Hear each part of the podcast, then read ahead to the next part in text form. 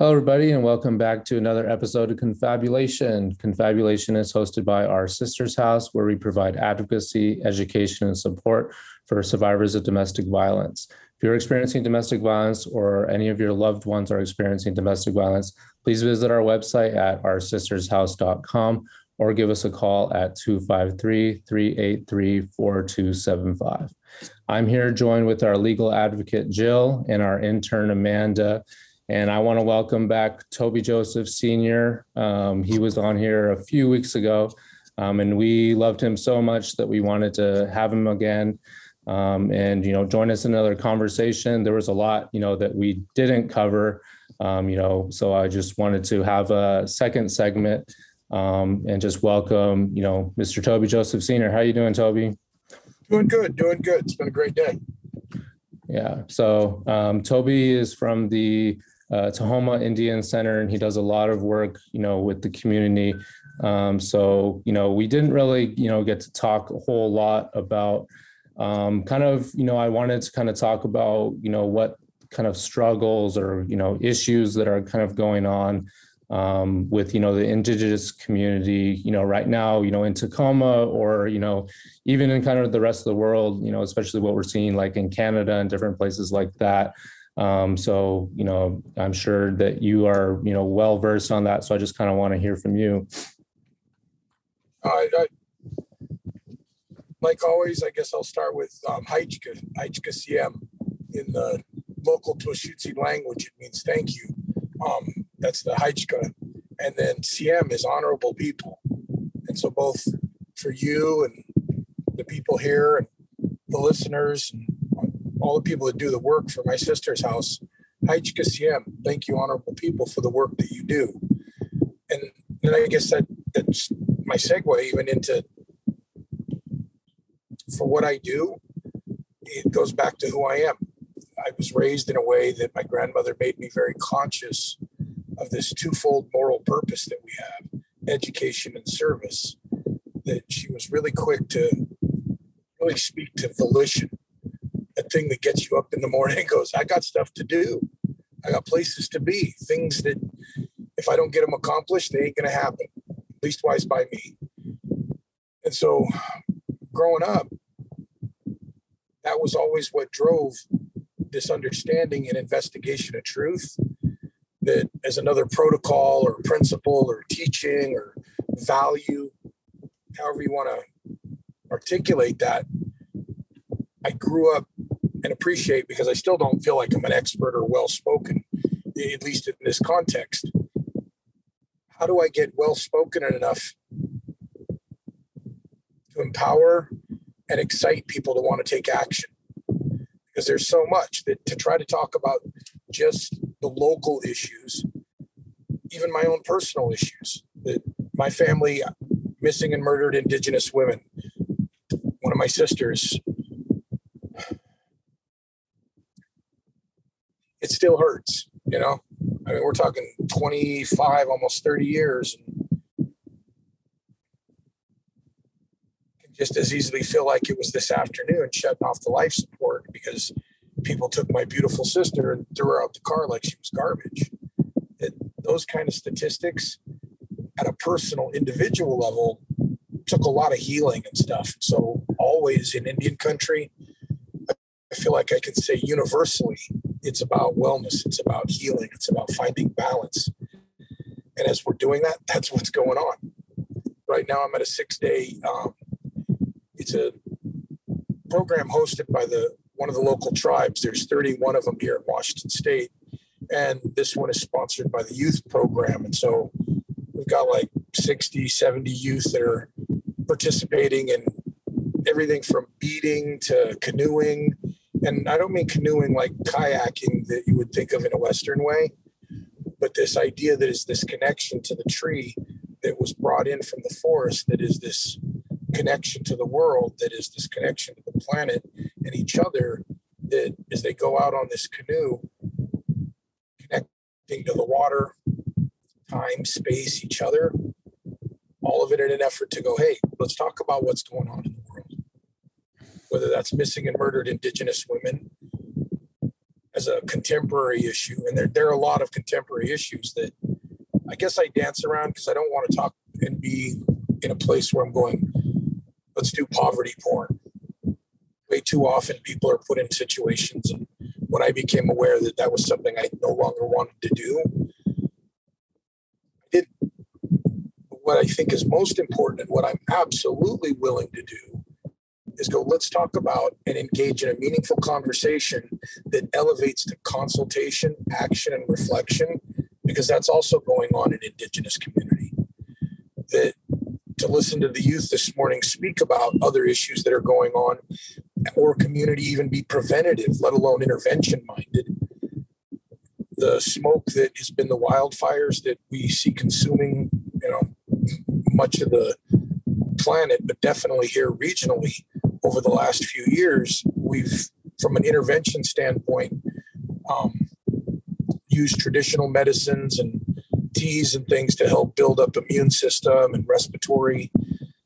And so this first foods effort that is a cultural piece, but it's when you say, when I say culture, because culture is going on every single day in Indian country. But for most people, I don't think they realize what that means in this context of how do we live our life. And so we're sharing with our youth this, this week. Here's some teachings that at a community level, at a local level, aspire to an international level that how do we talk about 2% of the population owning 98% of the planet's wealth? The acquisition of wealth that has been, at best, weaponized and at worst, weaponized to the point of genocide for our people that's going on too in our communities. As we're trying to heal and figure things out, we see all the things that other communities see when they're trying to heal because they're not well enough to be well, whether that's domestic violence, things that are, I think, way too close to home too often for many of us. How, how do we navigate to other areas of our life to look at? And then some of the local strategies you know, looking at peer counseling, looking at culture, looking to go, how do we create wraparound systems of care? Because that's going on in Indian country too. That as we look at these systems of wellness and these frameworks, and then try to navigate systems of power both locally and internationally, I find myself talking to kids this morning and telling them stories that as a indigenous storyteller, as a human teller of stories. I appreciate these spaces that allow for people to go, hold on, we started with a conversation that was this investigation of truth. And then it led us to consultation so that we can talk about those issues. And so for the youth, it ranges from my interpretation of what they're expressing. Where do we go with a world that's falling apart and feels like it's burning down around us, that as we know the smoke from the fires are coming at their young, tender ages, it seems like the new norm.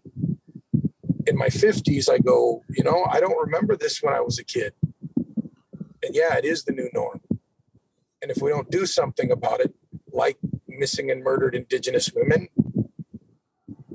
or even just toxic masculinity that is this rape culture that is at the root of so many of those things. If we don't do something about it, it stays the norm. And so I got grandsons that I love that they hold hands, and we're making that the new norm because we're doing that in Indian country too. And redefining, not for others, but for ourselves, what does it mean to be who we are? We've been very fortunate that we're in this renaissance that I find myself uniquely positioned in my 50s to go, I remember, I so remember when in 1978, my dad was this joyful human being because all of a sudden it was no longer illegal to practice our culture. To talk about these indigenous ways of knowing, this traditional ecological knowledge in a way that we didn't have to think about the punitive outcomes that well are the war our people have been at in this country for a long time and it's not that as human beings everyone around the planet hasn't known war or oppression, whether that's from the outside or internal lateral oppression that so often is the domestic violence in homes. You know, how do we heal? I, I feel very blessed to say that I have parents and grandparents, even great grandparents that that was their norm. And I remember my dad saying, you know, my dad said, don't do me, do better than me. And so, funny enough, I found myself telling the kids that this morning and then telling them the story that I guess, in part, I'm not sure if this is answering your question for you, but for me, it, it's culture that's going on in Indian country because we have to survive. The fact that we're still here isn't enough. The fact that we're surviving isn't enough. That, yeah, I'm well enough that when I hear people say things that trigger me, I'm not triggered to a place for so long that I shut down and don't communicate because I appreciate the word surviving. Don't get me wrong. And then as human beings, when we realize that we're sacred, for a lot of reasons that don't involve even religious dichotomy conversations, just the fact that we exist, this uniqueness of who we are. Yeah. Just in time and space. All of a sudden, what are we up to? Yeah.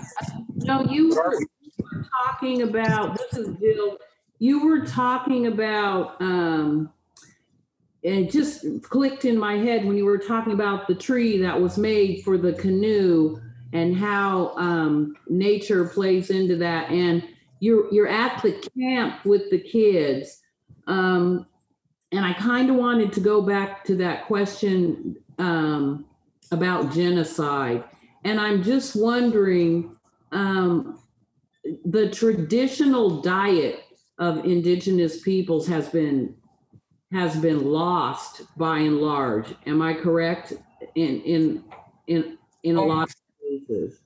It definitely is. It's under assault, and there's an active war. But Yeah. to assert that it's been lost, it, it has an impact that not. I'm not in a place to acknowledge it's been lost.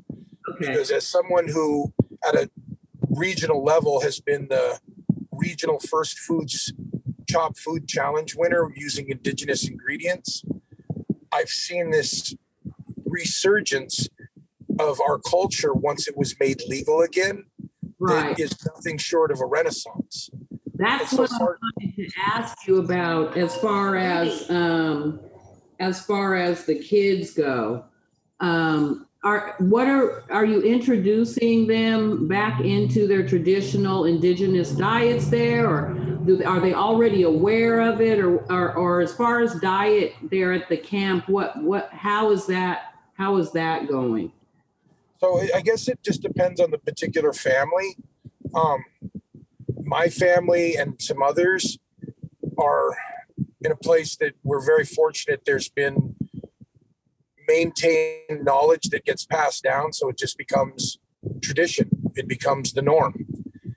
Yeah. As you look to see where there's missing pieces, because that's a part of what happens when you're indoctrinated into a system of genocide things disappear whether they're stolen or lost or set aside or forgotten you have to come back to them. You have to form a relationship. And that's really what the camp's about helping the kids form relationships where whether that's let's have a workshop or a gathering or some friends getting together because in a tribal community a lot of us grew up around each other.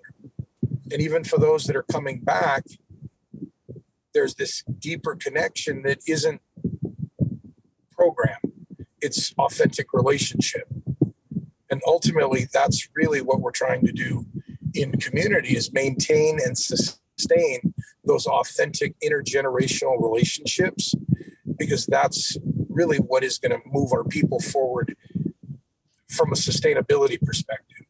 And all too often what i found in dominant culture it is that disconnect and all of a sudden people can't see how the tree is connected for them to every aspect of their life that for us whether it's story or in reality cedar and the cedar tree provided everything that our people needed to include the um, cedar hydrosol with lavender that the kids are using that was made in community for sunburn. You know, as our kids reflect more and more of the medicine wheel, meaning that our communities are now diverse in the way that, well, they should be. There's these native stories that talk about the coming back together of the circle. And so we got dark skinned kids, we got light skinned kids, and everything in between. And even this morning, nice to have a conversation to go, we all sunburn. So let's make sure we're using those traditional medicines that we've created in community to take care of this thing that is this need. Because that's what lived experience and maturity, well, demand that we do.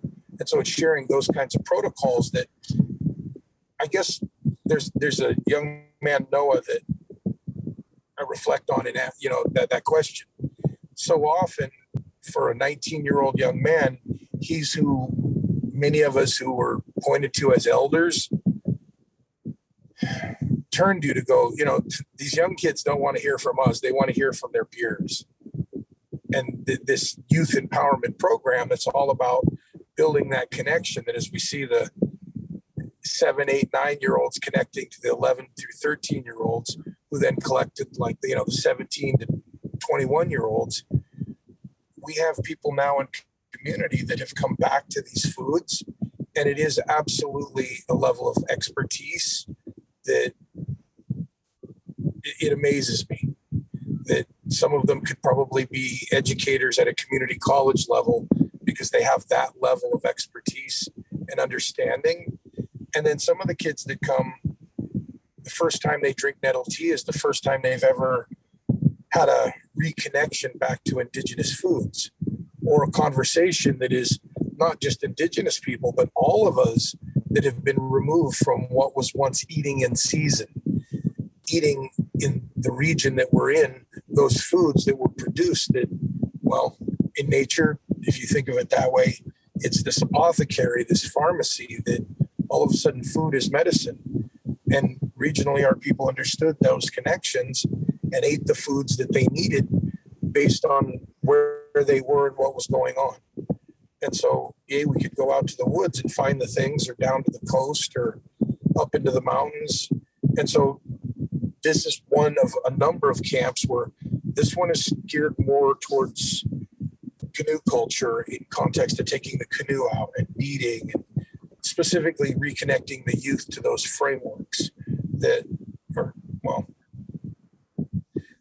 so many that it would take too long to talk about all the human pathways that are culture that we're trying to reconnect our kids to and then have them do that so that they can express themselves in song and in art because that's what the spirit needs to do and then other camps where we go up to huckleberry camp up at indian heaven and it's very specific we're harvesting traditional medicines and it's centered around huckleberry or other times we're out harvesting cedar the inner bark that is what clothes or cedar hats that to see this young man weave this beautiful cedar rose and present it to this young lady.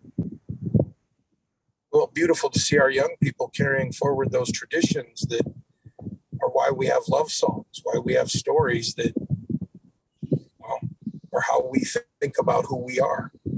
And so, yeah, the camp's going really well. And we have, like I said, a variety of kids that I'm grateful we have kids that, unlike myself, because you have to understand if, if culture was illegal until 1978, that explains why it wasn't until 1989 that the very first paddle to Seattle um, canoe event occurred legally.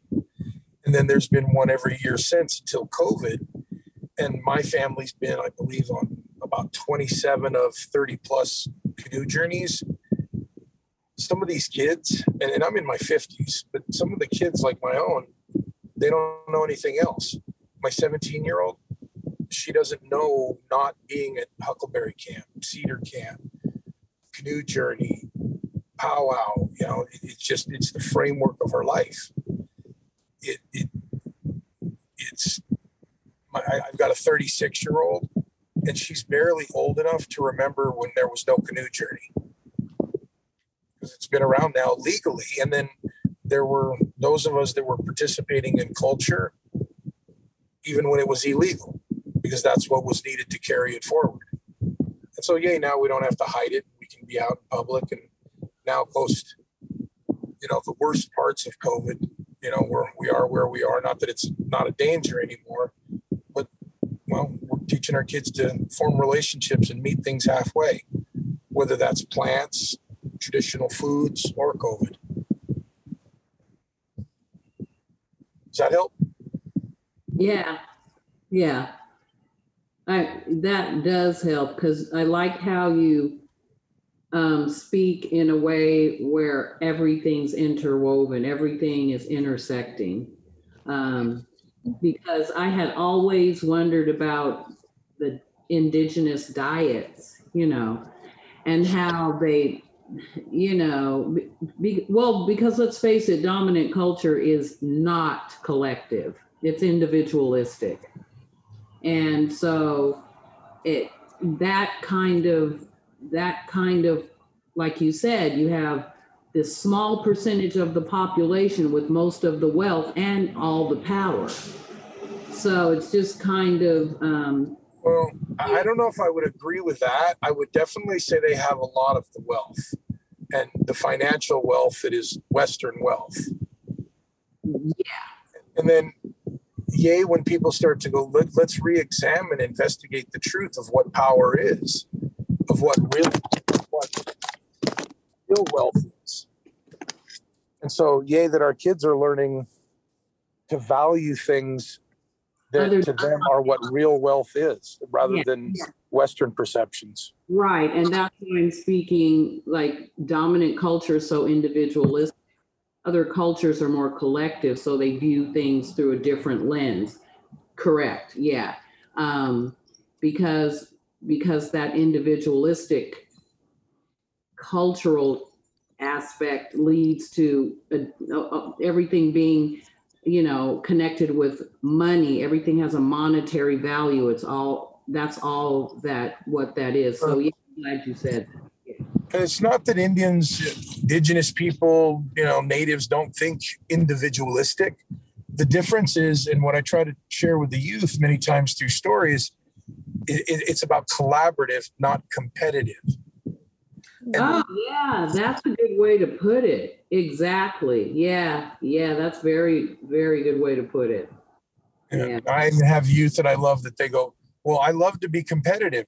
Well, now let's talk about what does that word and how many times words can have many different um, purposes and uses and meanings. And so it's really important that we speak to each other and speak in a way that back to these protocols, you know, teaching that how do we have our words be like a lodestone and attract the hearts of the people that are listening to what we're saying. That these are frameworks within story, within culture that I don't think are unique to me. And then I want to be real clear. It's not like all Indians are going, Let, let's talk medicine. You know what I mean? And I would even say dominant culture has aspects that are collaborative, that are communal. It's just harder to see sometimes, especially I think as people of color, because we have to talk about this thing that I tell the kids is the most vital and challenging issue that permeates every conversation and every framework that exists, and that's racism. It, some of that competitiveness, some of that individualism from a healthy, balanced perspective isn't the problem. But then when filtered by groups who go only my group, and in within my group, this thing that I get frustrated because you've you heard the term um, like people having a crab mentality? yeah in the barrel Right. Now, what I find interesting is crabs only do that in captivity. That pull each other back down and back into the barrel to try to escape. yeah And I would challenge anyone listening to go onto YouTube and put in collaborative crabs or crabs being collaborative. And what you'll see is a whole host of videos that in nature, in their natural habitat, within how like gravity, natural laws are defined, you start to see that collaboration to this point. You will see hundreds of crabs hit an obstacle that no one crab can accomplish um, navigating it from an individual perspective. and they will literally lift each other up. They will stand on top of each other until they can pull one another up and over an obstacle. That that crab mentality that is so often perpetuated as a weakness is really a colonial Western oppressive mentality that comes out of trauma and well oppression that all of a sudden lateral oppression is real. And more often that 2% keeps us fighting and using lateral oppression. So we're arguing over race instead of really going wait hold on. How did these classist systems become such a strong reality that if we look at history not only our own but from a global perspective we start to see that what's whether it's here in this country with things like COINTELPRO and the CIA, this navigating of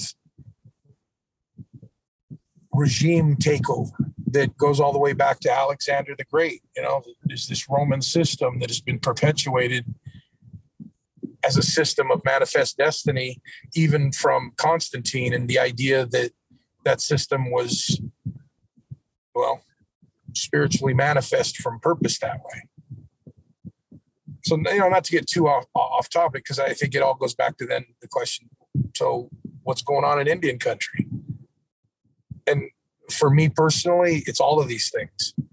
And yay i get to engage with youth to go let's talk about and investigate truth and use protocols like consultation action reflection looking at frameworks that are teachings that talk about how the betterment of our communities the betterment of the world will be accomplished through pure and goodly deeds that are commendable and seemly, that being in a good way, because that's what it is that crabs are doing when they're lifting each other up. That many times when you look at the systems that are nature, and not that I believe our people worshiped eagles or deer or elk or any of those things. But we did look to nature because that's where we saw the natural laws that are the science that dictate how the world operates. Mm-hmm. I know for me, it was those things that my grandma said when we behave within that structure, that's when we find the most support. That's when we find sustainability. And so, really getting people to go, you know, how do we clean up watersheds? How do we plant foods that in my community, we have over 22 gardens that are part, part of an urban farm network that took backyard gardens all the way to a concept of urban farming.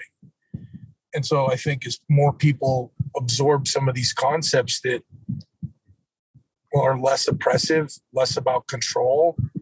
I mean, we walked into a store yesterday with a couple of youth, and it was interesting because the gentleman says, uh, no shirt, no shoes, no service. And okay, we're not going to argue, you know, it's your business, that's fine. But it was interesting. One of the youth posed this question You know, shoes are dirtier than feet. Where did that law come from and where and why? And so as they were sitting around yesterday and you know we're getting ready for camp today, a couple of them did some research and what they really started to talk about then were Jim Crow law and how laws were passed to go let's start picking on people, certain groups of people that when you think not from a racist perspective but from a classist perspective, most of a certain type of community didn't have shirt and shoes. And so whether it was keep your whatever color body out of our building or your poor Appalachian mountain hillbilly body out of my building. Mm-hmm. Well, these systems of power that really aren't real power, they're oppression. And so mostly that's the kind of stuff we're talking to with our youth and going, how do you navigate that? How do we give you resiliency? And here's a song that when you're feeling bad, you can sing, or when you're happy, you can sing, or anytime you need to express what is your spirit, because sometimes our kids talk about things that are still going on in our communities that as you look at disparity, some of the greatest disparities exist in our community. And so whether that's suicide or addiction or you know domestic violence, the more we become aware, the more we get educated, the more we can be of service. And then back to talking to the kids about volition you know, at the end of the day, can you hold account for what you're doing? And yay, that our community, both in Canada, the US, and I would even, I guess, add um, Michoacan um, Mexican people, these these ideas that the honor of one is the honor of all. that we are interconnected and that how could I possibly say that, you know, my life is powerful or wealthy or su- successful when far too often, even in Tacoma, you see so much homelessness, so much hunger that in your program, even hard to navigate if what we say is a successful community, many of our women can't even be safe. And so, yay, when we can look at what are real systems of power that, you know, we talk to our kids about matriarchal leadership and what what is real power, the ability to give birth, you know, what is what is absolute power, this thing that is human beings and this uniqueness to time and space that once you're here, well, it's a miracle because you've never been here before in this body in this way. And once you're gone, even if you believe in other systems that say you return, it won't be in this body, it won't be in this way. And so, you know, helping our kids know that they're sacred and that the choices they make matter. And then again, back to story that, you know, I don't ever know how much time or what people like, but one of my favorite things is telling story that kind of a short piece when you talk about food and tie all that in i mean i would ask as a question how many of you whether on the call or listening or later would think of dandelion as a food and then hmm. how deeply do you see food is it just something you stick in your mouth you know for physical nourishment or is African American and we've been in- eating dandelion, all kinds of greens for a long time, I think of it as a food. Absolutely. And then both physical. Now, would you think of it as a, a, a an emotional food or a mental food? It's it's an emotional food. There's a lot of you know with um with our history and slavery here in this country, it it becomes an emotional food. Yeah, it, it goes I agree. goes beyond culture um, and um, it becomes well that's why it's called soul food you know it's emotional yeah And so our community has even gone from going, hey, let, let, let's take these dandelions and learn how to make salad or tea or extract it and create a tincture that can be used to cleanse the liver or the kidneys. But even take that plant and understand through story these social emotional components that dandelion in our community is taught as what resiliency looks like that one of the things that as a teaching dandelion brings is resiliency that even when you know the world has tried to murder dandelion much like they've done our people you know 98% of indigenous people have been wiped out. In my own local community gentrification is real. A community that was once 80% people of color is now 70% white. And i don't say that from a place of anger. I say it from a place of reality and then I get angry about that reality because what it means is our people keep getting shoved into these places as resources get extracted for certain groups without thinking collaboratively and go, hold on, you know, let's talk participatory budgeting. So we're talking to our kids about that because that's how through potlatch redistribution of wealth was looked at as a concept. So we didn't create systems of classism where you had only the few that were wealthy. That to be one of those people was to be a Juanito. And it was shameful to be a Juanito. That we called each other Juanito before the word meant white people. And then I go, it doesn't mean white people, it means greedy. And it is shameful to be greedy. That too often people think of only themselves. And we live in a world where because there's been all this trauma, and then all of a sudden to think, hold on, people have no problem sharing dandelion because it's plentiful. And then how do we start thinking from that place that is strength based, values based, that is a place where we no longer are thinking in a way that is negative but plentiful? And so all of a sudden we can talk about dandelion as this thing that, like our people, there's a conscious effort to eradicate us, yet we're still here. Even if that means growing up in the cracks where life is hard.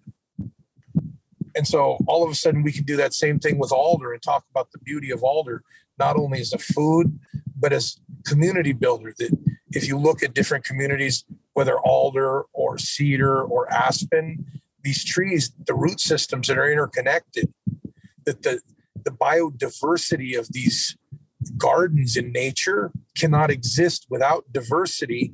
And so you cannot even have u- true unity without diversity. And so, you know, that's what we're trying to share with our kids because a lot of our kids are even now going, wait, hold on. Am I an Indian still?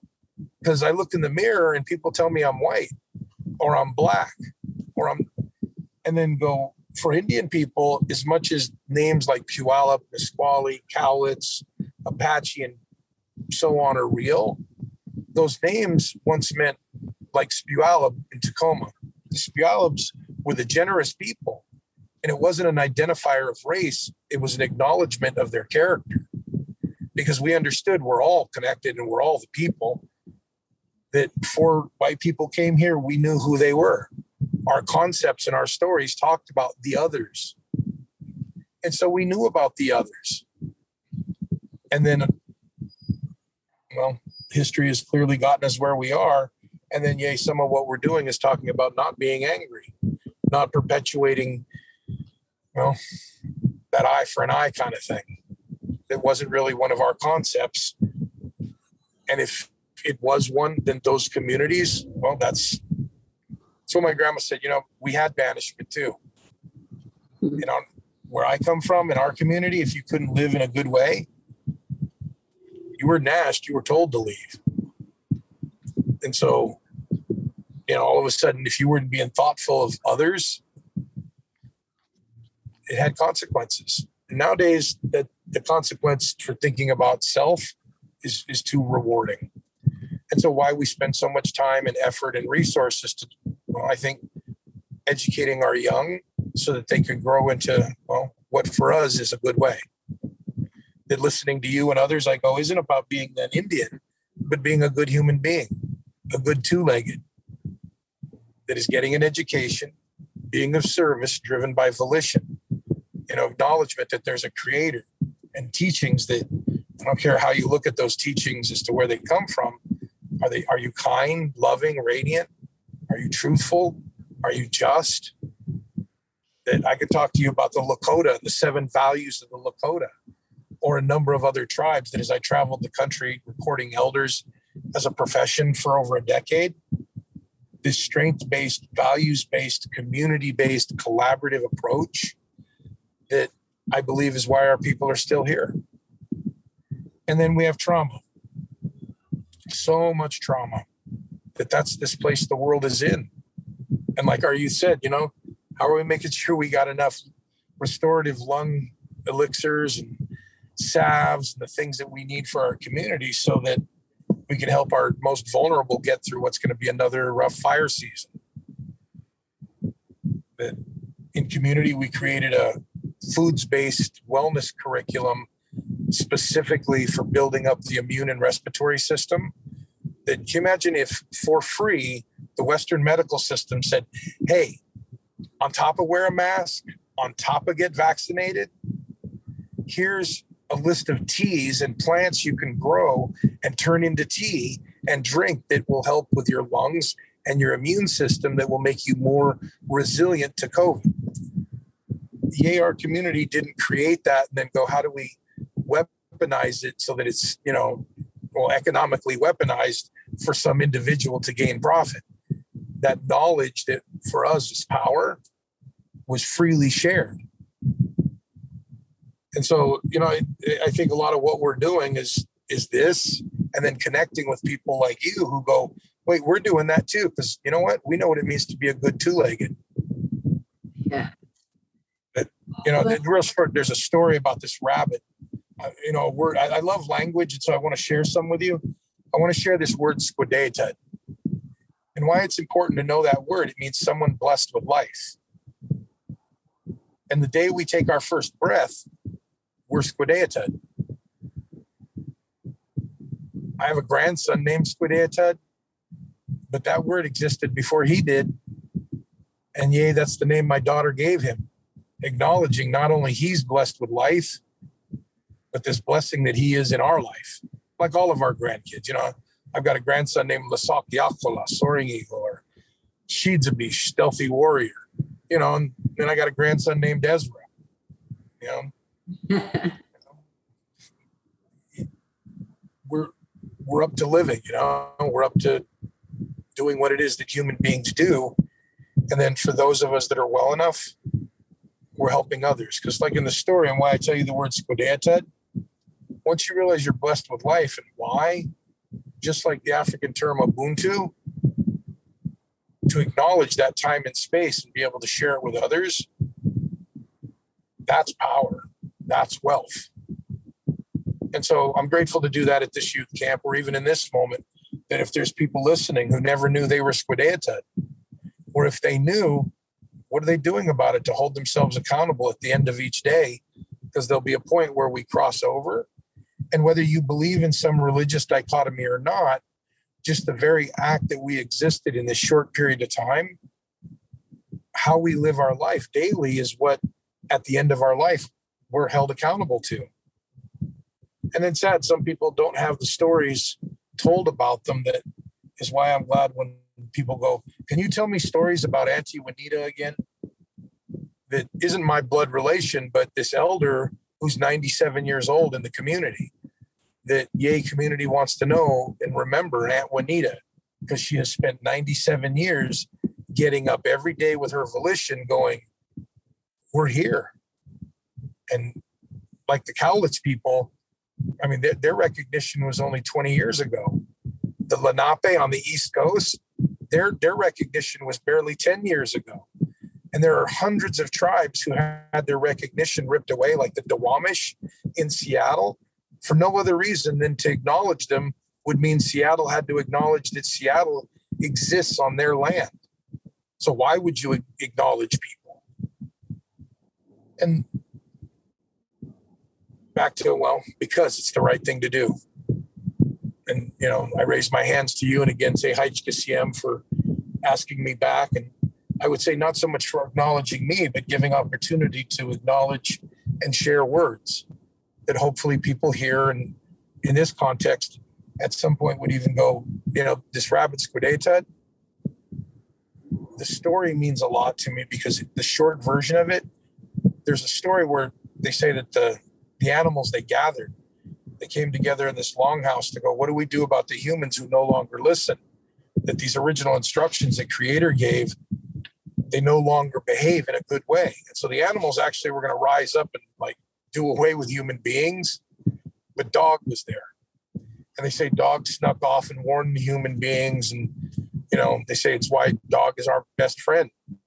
Dog knows our potential and knows that we're squidata, someone blessed with life but they say that even the animals they had started to forget too because there was this young rabbit Squidata who showed up at that meeting and as it was about to start he began to sing a song. And by the end of the story little Squidata is ripped apart. Arms and legs spread to the north the south the east and the west his head up on the sacred mountain. And then yay these stories they end in a good way like this. Rabbit comes back together because the animals realize that they too had well begin to forget to listen. And so they let rabbit finish his song and in this longer version you realize that rabbit showed up in a good way. He came with his heart in a good way. And even though he got ripped apart he still did it in a good way. And in the end it was because of rabbit that the animals were able to start to well listen again. And so I shared that story actually with some of the youth this morning around the um, morning breakfast camp. And a couple of them, I love that they go, you know, every time I hear that story, I appreciate it because it reminds me every single time I feel like I'm getting ripped apart. And all of us do that. For the kids, you know, it's puberty. And I, I love this young man. He says, I acknowledge I'm going through puberty. And I feel like Squidea like, like every day I wake up and I'm getting ripped apart. But then he acknowledges there's people like in domestic violence situations or around the world that are oppressed and metaphorically and literally are being ripped apart. And then, yay, that these young people, they know, like Squidata, that as long as they come in a good way, they're going to be able to, like Squidata, put the, the work in and make a difference. And so, I mean, literally, that story could be a two hour story if I stretch it out, you know, for like when we do our storytelling festival um, stuff with the youth. I we'll do like six days of storytelling, and some of the stories will go, you know, be a few hours long. There's a story, Johnny Moses, that has, uh, I think it's an eight day creation story. That there are tribes that have stories that, you know, can be two, three days long. And so I don't really feel like a great storyteller because at best, you know, I could tell a story for a few hours. And then it's relevant to go because these stories are who our people have been. They help guide to understand who we are and then help us even more so think about where we want to go and who we want to become. And I think that's relevant as we live in this day where all human beings have to figure out how to come back together, how to work together, and well, make the world a better place. Otherwise, that knee that's been on the back of our necks that stops us from breathing, it's bad enough when it's over eight minutes. And then at times people don't go, that knee's been on the back of this continent for 500 years. It's about time we stop funding those systems of oppression. And I'm not even talking about defunding the cops. That's a different thing I'm not even getting into. I'm just talking about how do we stop weaponizing the economics of systems so that we can be more collaborative and thoughtful of you know, the water we drink, the air we breathe, the food we eat. Because if we're not, it's why people are dying of cancer. It's why diabetes is the number one killer of indigenous people and like heart disease or COVID, racial disparity is why we're dying of all those things more than dominant culture. And so, yeah, you know, eat well, live well, breathe well, drink well. And then, you know, recognize that it's that water that's power. It's that air and wind that we breathe. That's real power. And interestingly enough, not even the richest of the rich can withstand it. So yeah, yeah, our kids are understanding that. As, I mean, literally, as I'm speaking, there's a group of them in a canoe that was carved this year by Guy Capoeman out at Quinault, and they're traveling on the river. The same way that our people have traveled, and then why the Cowlitz are called the Forever People. That even though I'm not Cowlitz, I'm quite proud to have traveled with this community for so long, and that my family calls it home. Because at the end of the day, whether it's my sister's house, your sister's house, we're all looking for home, right? Somewhere we can hang our hat, feel connected and loved and empowered. So yeah, I I, hope that shares because I, I think so much of what you do as a program and these opportunities to bring people together, they go back to just basic human relationships. And we have domestic violence because so many things have been weaponized. And rather than, there's a teaching about overcoming war with a greater thought of love and peace. I don't mean to be all like hippie like, because that's not me, but that is very indigenous. Because what my dad said, our people understood what it meant to go to war too. And we don't want to go to war because sometimes you don't come home from war. And if you do, you come home changed. And so that's part of what we're trying to do right now is overcome war in a way that well, we can pass on those teachings to our kids and hopefully then instead of focusing on genocide, they're focused on what's important, staying here and thriving. Surviving ain't enough anymore.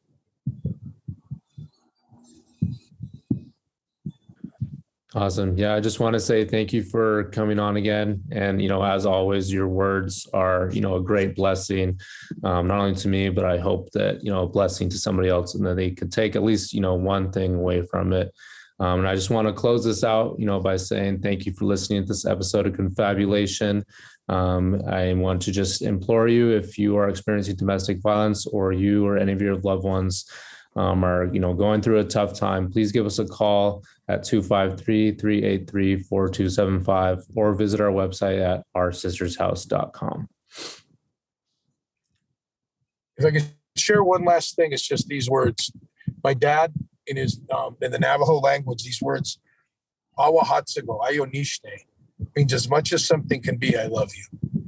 And I guess if, if there's some some I wanted to share before we go, it's both for with the work that you do, and for the people listening, and for the people that need to hear it.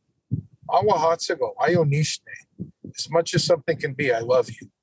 I hope you have a blessed day. Awesome. Thank you so much. Appreciate you. Toby.